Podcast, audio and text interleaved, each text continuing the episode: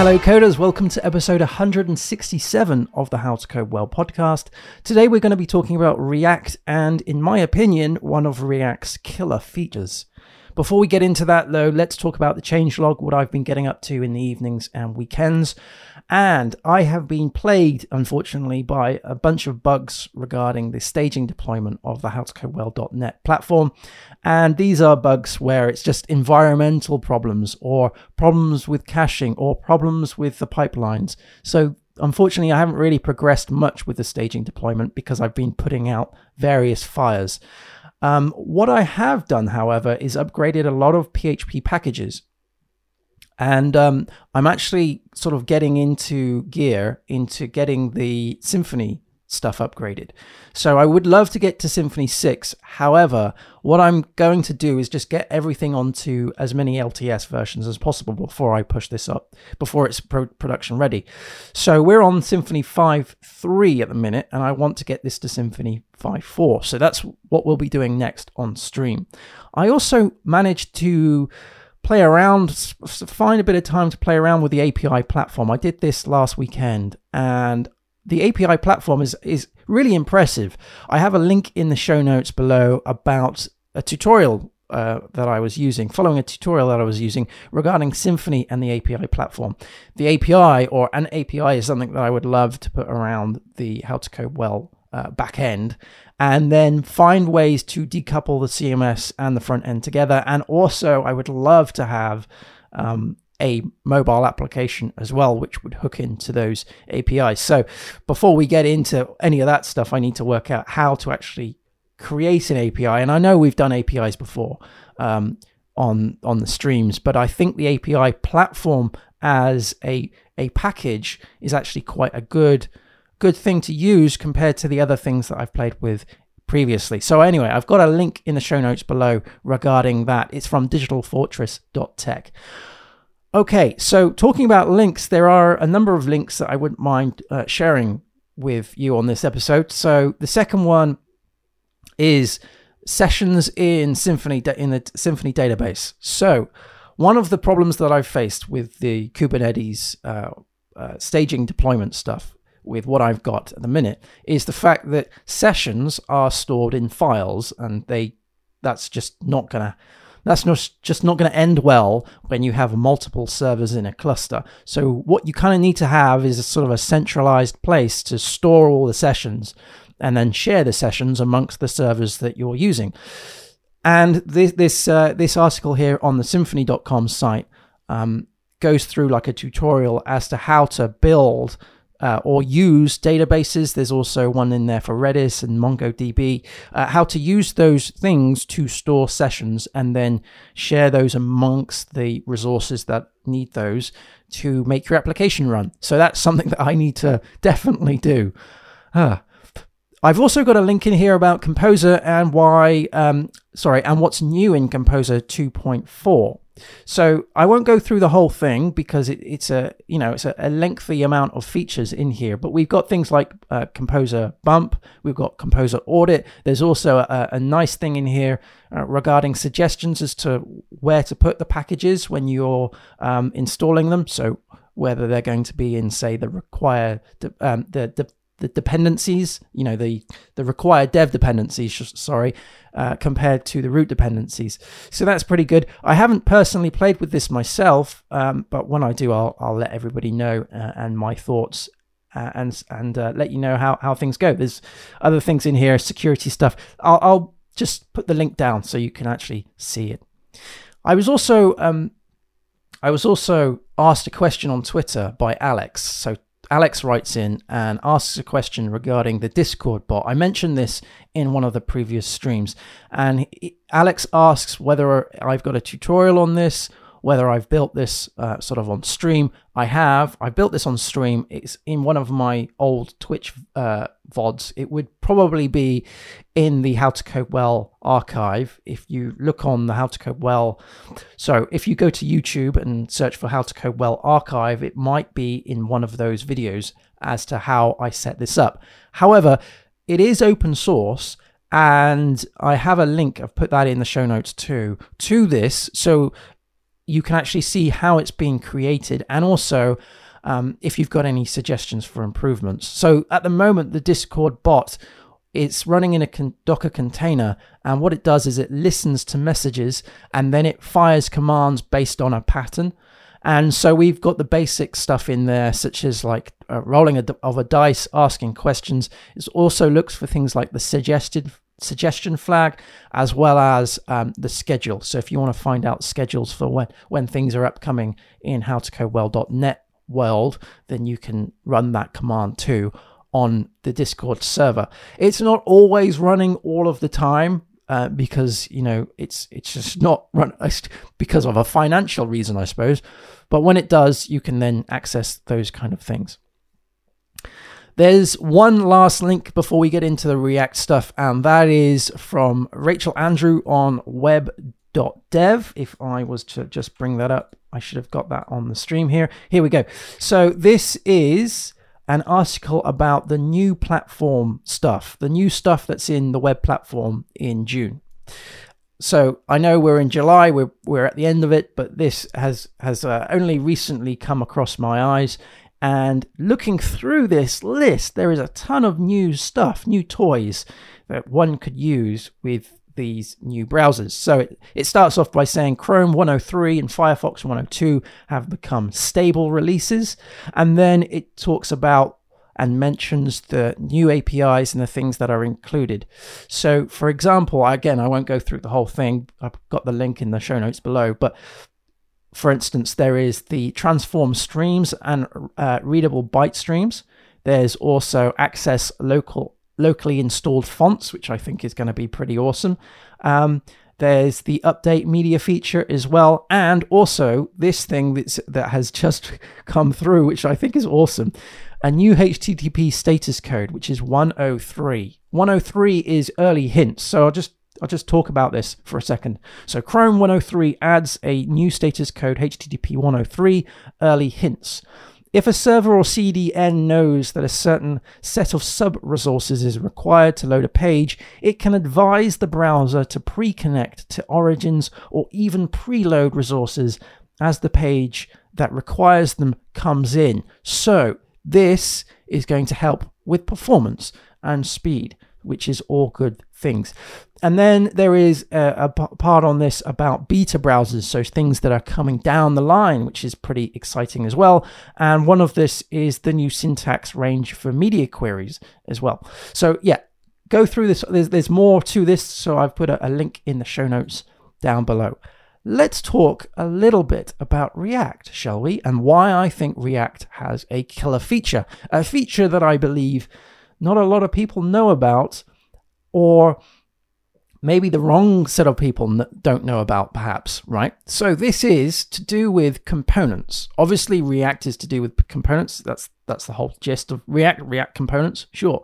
But when I was playing around with the API platform, I was thinking, well, where where would I like like the this to go? What would I want this API to to be used for? So obviously I want to decouple the content management system, and obviously I want to decouple the front end. That's a given. That it, that will be happening at some point in you know in the coming years. And then after that, what I would love to do is create a a web sort of not a not a web a mobile application, a, a specific application that is on uh, iOS and Android that has been created specifically for those sort of um, those platforms that ingest the data from the API. Okay, so now we have two web applications. We've got the front end, we've got the CMS, and we've also got the web, um, sorry, the mobile apps, right? And also the tablet apps. Okay, so that, that you could be talking about, you know, three or four different sort of things that people can can access. I can only access the CMS, but you, you know what I mean. So there's there's three separate interfaces. Right. So how does one go about creating components or the, the visuals, the, the UI? How does one go about doing that in a means that is going to be um, easy to develop going forward it's flexible enough, and it's extendable enough. And of course, I've been thinking about and playing with things like Vue and Angular. However, in the previous life, I have also been working on React. And I came across this interesting article by uh, LogRocket. And this is about sharing code with React Native from React. Hmm, this is very interesting to me because obviously it's just me building this, right? It's only me. I don't have a team of people doing this. So, wouldn't that be brilliant to be able to create a, a series of components that are shared not only with, say, the content management system and the front end, that obviously change the way things look and uh, and and sort of, you know, manifest themselves based on the context that they're used in, perhaps, but also mobile applications that can be ran on, say, iOS and Android. Imagine, if you will, you could have a component specifically for the header of how to code well, which changes if you're in the CMS, which changes if you're on the front end, and can also be installed and reacts differently on the mobile. Hmm, this sounds very good. So the I saw a talk once where someone the speaker was saying, look, if you've got a, a team of people, you want to make sure and they're all doing very different things, but they're all working on the say the same project. The best way to get everyone involved is by having a a very strict, defined way, uh, strict sorry, strict set of technologies, and you don't veer from those technologies. That means that you're not sort of polluting the pool of skills, right?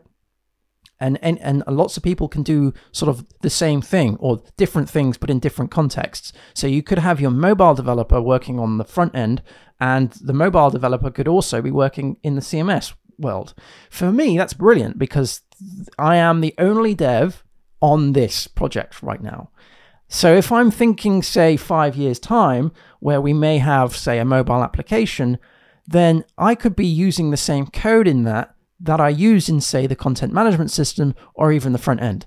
That to me is extremely appealing. So the fact that React can you can create components in React and share them to uh, React Native as well as to just normal React is incredibly, incredibly appealing. So this will reduce code size, right? This will reduce the ability, the, the, the, the amount of code that you need to write because you only need to write the component once and then have it adapt for the environments that the component is in, right? So theoretically, you're reducing the amount of, of fluff that goes around the code. So therefore, the code base gets reduced. Um, you're reducing the specialized skill sets. So you're saying, okay, I'm putting my flag down and saying, right, I'm going to build everything in React, everything. Front end, back end, we're going to build the mobile stuff in React. That means that everybody on the team I I know it's just me, but let's just say this was a bigger team. Everyone on the team needs to be specialized in React. Doesn't matter if they're specialized in Vue, doesn't matter if they're not specialized in Vue or Angular or anything like that. As long as they have a React skill skill base, then that is good. Which goes back to that talk that I went to see where people were saying you've got to sort of condense that the speaker was saying condense the amount of skills needed to do the thing um, and that way you can share knowledge and share skills across different teams. Okay, so it helps to create boundaries for both mobile and web applications. So you're going to have to, at some point, I'm going to have to say this is a, a component specifically for the content management system. And this is a component specifically for a mobile application and then maybe maybe I can sort of genericize the components so they actually can work um, together. So both the CMS and and the front end, and then just inject certain variables or parameters that um, so they become aware of where they're being used, and then they change their behavior or maybe their look and feel based on those parameters that have been injected, the environment. Um, okay, so it unifies the code base. So I don't have to worry about having all sorts of different build tools. Like, for example, if I was to build if I was to do uh, the mobile application, for instance, in say, I don't know, Flutter, right? I would need to, first of all, I would need to learn Dart, right? Then I would need to learn Flutter. Then I would need to have the specific build tools around those things to do the thing that I want to do, right? Also, let's say at the same time, I decided to build the API platform stuff in Python, right? So the API server is now in Python. Let's say, for example, the front end is built in Symfony as it currently is, and then let's say the CMS I want to build in Django. I mean, that is just a mess, a spaghetti code of skills that I need to keep updated and level up just to do the thing that could be simplified and unified in React, which is awesome. You become, this is where you're starting to niche down, starting to niche down. Okay, so there's also this thing where not, this benefits non technical devs. And I think this is like the crux of the killer feature here. It reduces the pressure on the HR department for finding other skill sets. Right? So if you can just have a an application that says we need React and we also need a couple of these skills as well. And you can have a choice between whether you're a mobile dev, a CMS dev, a front end dev, an API person, or what have you. You know, that just reduces the amount of pressure that you, the HR department or whoever is doing the hiring, right? Whoever is doing the hiring has to do to find out and get these specific skill sets. So I think this is brilliant. And again, I think I've sort of alluded to this a little bit. It makes more of a sort of a T shaped organization, which means that your CMS guy or girl can jump from working on the CMS to working on a mobile app or working on the front end, um, which means that you can you can change context, share knowledge. You can you know it becomes more unified. It becomes more flat as an organization. There's no kind of like you know we do this, we build the React components in this kind of way, or we build React components in this kind of way if it's on the CMS. You can share those things. It becomes more of a collaborative experience. I believe. So, massive caveat to all of this. I haven't done any of this yet, right? So obviously I've I've I've certainly worked on React stuff before, definitely, but I haven't built any React Native stuff before. That's a lie. I've done one app, but it was kind of like one of these noddy apps that I just wanted to have a play with.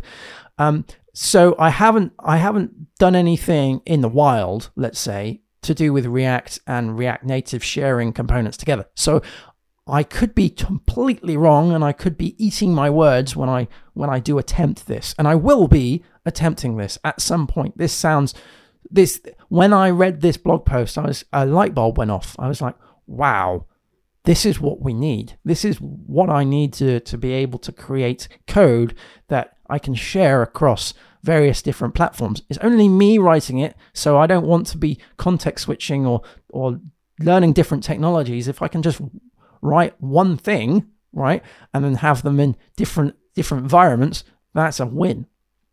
That's a win. However, like I said, caveat, I haven't done this yet. I could be completely eating my words, and if when I do, I will certainly be reporting back and apologizing.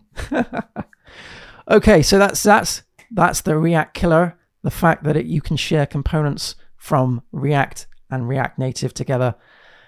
I hope you're having a great week keep out of the sun. If you're getting too hot, stay cool, chill out, and I will see you again soon. Happy coding, everyone. Take care. Cheers. Bye.